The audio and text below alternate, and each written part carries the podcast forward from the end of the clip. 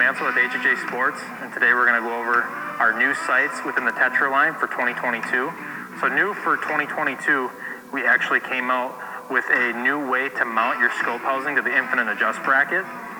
No longer do you have to worry about your vertical adjustments uh, intertwining with the second axis adjustments. So, as you'll see on the scope housing, uh, there's actually an additional brick. You can either mount that to the inside of the riser or to the outside of the riser. We recommend that for most traditional bows, you mount that to the inside of the riser, and for any sort of sight that you're going to mount in line with the bow, to use the outside, just flip that around um, and mount it to the outside of the riser. So within each of the product categories, we have the Tetra Max, the Tetra, and then the Tetra LT. As always, our Tetra line of sights come in four different scope housing size options, an inch and three eighths, an inch and five eighths, an inch and three quarters, and then also our four pin housing, which is an inch and three quarters. We also offer a 10 thousandths pin and a 19 thousandths pin for both single pin and four pin options. On the Tetra itself, we once again have micro adjustments as well as your macro gain adjustments for left and right. For your vertical adjustments on your Tetra bow sight, you'll want to use the screw right here on the infinite adjust rail and the screw below that. You'll just loosen those and slide it up and down. Another key feature on the 2022 Tetra bow sight is the integrated scope ring that has a built-in level. Another key feature on the 2022 Tetra bow sight is the ability to take a 2500 blue burst light. This is an added on accessory, but you can actually put that on there to add light to your pin or to reduce light. With that, we also have mechanical rheostat, which is an, an exclusive feature to HHA on the Tetra line. You'll be able to turn in the rheostat if you want to dim the light, and then you'll also be able to turn it out if you want to let more light in. Also on our 2022 Tetra line bow sights, the Tetra comes in either a fixed frame, our Hunter Edition frame, or it comes on a 4 to 8 inch adjustable dovetail. All HHA products are 100% made and sourced in the USA, and they carry 100% lifetime warranty. For any more questions, please visit our website at www.hhasports.com. We're at the ATA show at uh, Veteran Innovative Products, uh, an all-American made and manufactured broadhead. So we've got a new one for 2020 called the Combat Veteran 4-blade. As you can see, four blades. Got a lot of the same high-quality materials we use with our original two-blade Veteran, but the Combat Veteran has a different deployment system. How it deploys is you just squeeze a little bit on your main blades, okay? Those compress, and then the broadhead opens. It still has our momentum management compressible blade technology. So the cutting diameter is inch and a quarter by two inches on this when deployed. Uh, in flight, it's one inch by inch and a quarter. Another feature we added this year with these heads uh, is that you can exchange the bone breaching field point tip with a 125 grain setup if you would like. So swap the tip out, get you 125 grains instead of 100 which is big with those Western hunters. And then it's really simple to lock back in place, roll those blades up, and then it's a click and another click on the other side. It's completely set in, will not prematurely deploy, will not rattle free, solid containment, 100% deployment every time. So we've made a lot of good adjustments and refinements to it to make sure that it's guaranteed to deploy every single time. So that's what's new for VIP this year. Welcome back, guys. This podcast is brought to you by RPG Coffee Company, a veteran owned and operated socially responsible coffee company born to support members of the military, law enforcement, and firefighting communities by donating 50% of their profits. The true secret to living is giving. And don't forget to join the RPG Coffee Club today. Don't wait until you run out. Stay ready to rock by having RPG coffee delivered straight to your door each month with our coffee club.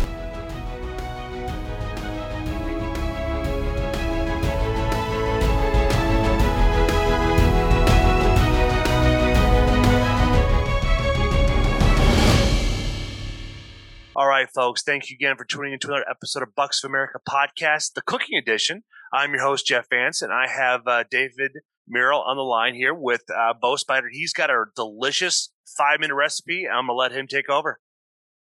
So this is it's a it's a two part, or you could even make it a three part. And this is probably one of my favorites. So you start with uh, smoked salmon.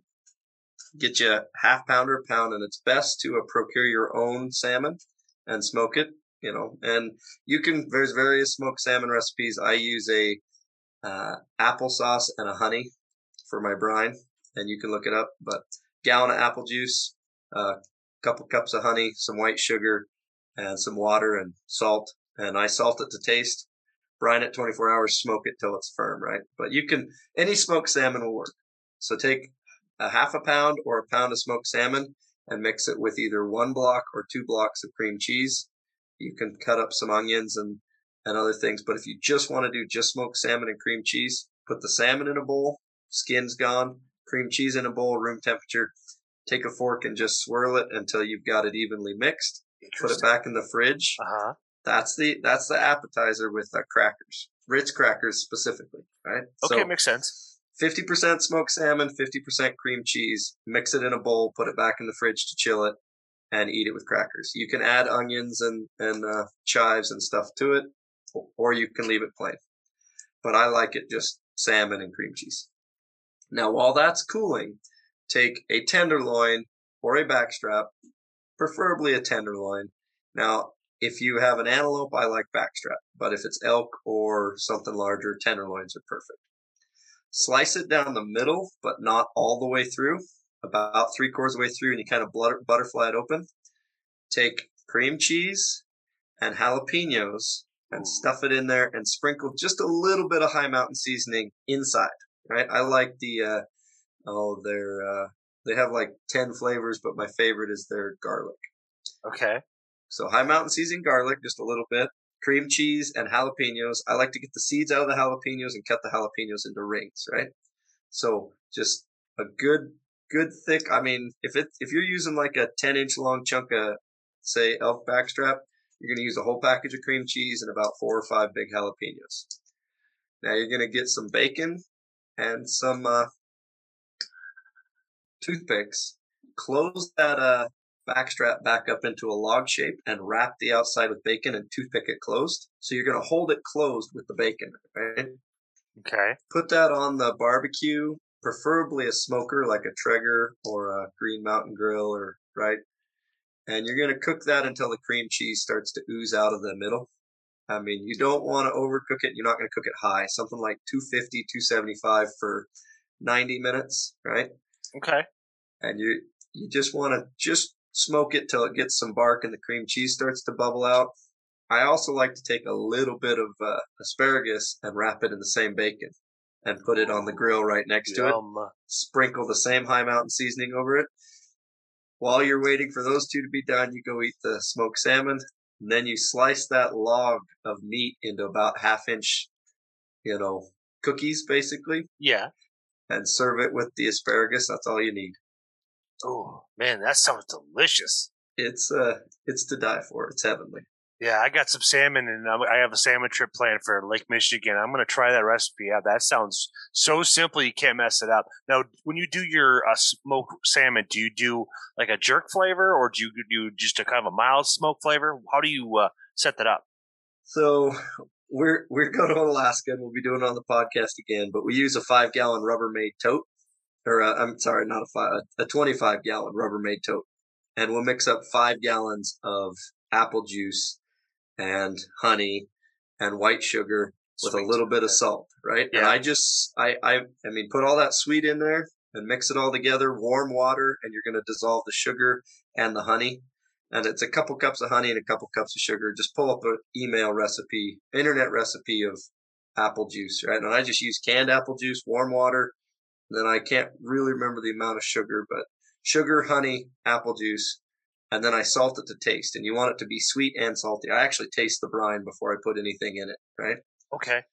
Then I'll put 10 or 15 salmon fillets in the Rubbermaid tote. Then I'll pour the five gallons over top of it. And you want the liquid to be above the fish. So you could use one can of apple juice if you just have one salmon fillet, right? If you want to go to the store and buy a salmon fillet, you could put this in a gallon baggie and just mix one one can of apple juice up, some sugar, some honey, Make sure you dissolve the sugar and honey in the warm apple juice and then put in enough salt that it's salty to taste, but not over salty. Uh, let that brine overnight, at least 12 hours. and then uh, go ahead and smoke it on your smoker. I like the sweeter uh, wood, so apple. I try and get apple wood, but you could use, you know, I wouldn't use like a mesquite or a. I like the the lighter flavored woods. Alder definitely is a good one, but you don't want the the mesquite or the hickory. You definitely. I mean, no, you can, but it's it's kind of too heavy and it overpowers the fish. So I like an, an apple wood on an apple brine. But yeah, and just smoke it on the smoker for what I like to do is I put it in the smoker for about two hours Okay. on high smoke. And then I'll put it in the oven at 175 degrees just to get it up to temperature in the middle. So I get the smoke flavor on the outside, but then I don't overdo it. And you just throw it in the oven on a pan on 175 degrees for uh, an hour, 40 minutes, 90 minutes, somewhere in there. But I just, I feel the, the texture till it's firm. And then go ahead and uh, wrap that in saran wrap and vacuum seal it. Eat what portion you want, but definitely uh, you want to saran wrap it first and then vacuum seal it. And that stuff will thaw out and Oh. taste just fine. Okay, so that's interesting. Saran wrap it, then uh, zip, uh, fr- uh, put it in that uh, vacuum sealer. That's interesting. So why do you use the why you saran wrap then? Is it something I do that with flavor? all my meat. So Okay. our all our elk, all our burger. So when when you have two layers, it's kind of like putting on a base layer and an overlayer, right? yeah, I get it. I see the science behind it. Uh, I've had like that bison I, I told you about. We shot. Yeah. I lost a package in the freezer. It was four years old. okay. Opened it up, no freezer burn, ate it, tastes just fine. It's a lot more work. It's a lot more expense, but saran wrap it first and then vacuum seal it, and you'll never have freezer burn meat again. I like It's kind of like tip. the idea of wrapping it and then butcher paper, you know, double butcher paper, but it's it's way better with saran wrap and vacuum seal. Yeah, I'm gonna definitely do that for my for my next uh, wild game kill. Thank you for that tip. That's really actually really educational. Well, there we have it, folks. David just knocked us out of the park with some delicious recipes here. I'm I'm excited to try some because this is something that I can I have in my freezer that I can put together. So thank you for your time. Enjoy and uh, make sure you put get some of that Hi Mountain seasoning and try on there. I will have to. I will have to pick some up. I just picked. I got some from uh, uh, uh, Gravik uh, Ranch. It's a. It's a. It's part of their um, that the Kin, Kin, uh, Foundation. They partnered up and they made a this this their own uh, barbecue blend and stuff like that. So it's like I got, I'm gonna use that up. Then I'm gonna go to that because got a smoker. I'm gonna be definitely taking advantage of that. So I'll have to probably have to order that on my, online because I don't think we have any vendors here in, in Wisconsin. No, that that elk log backstrap roll will take you about 15, 20 minutes to prep.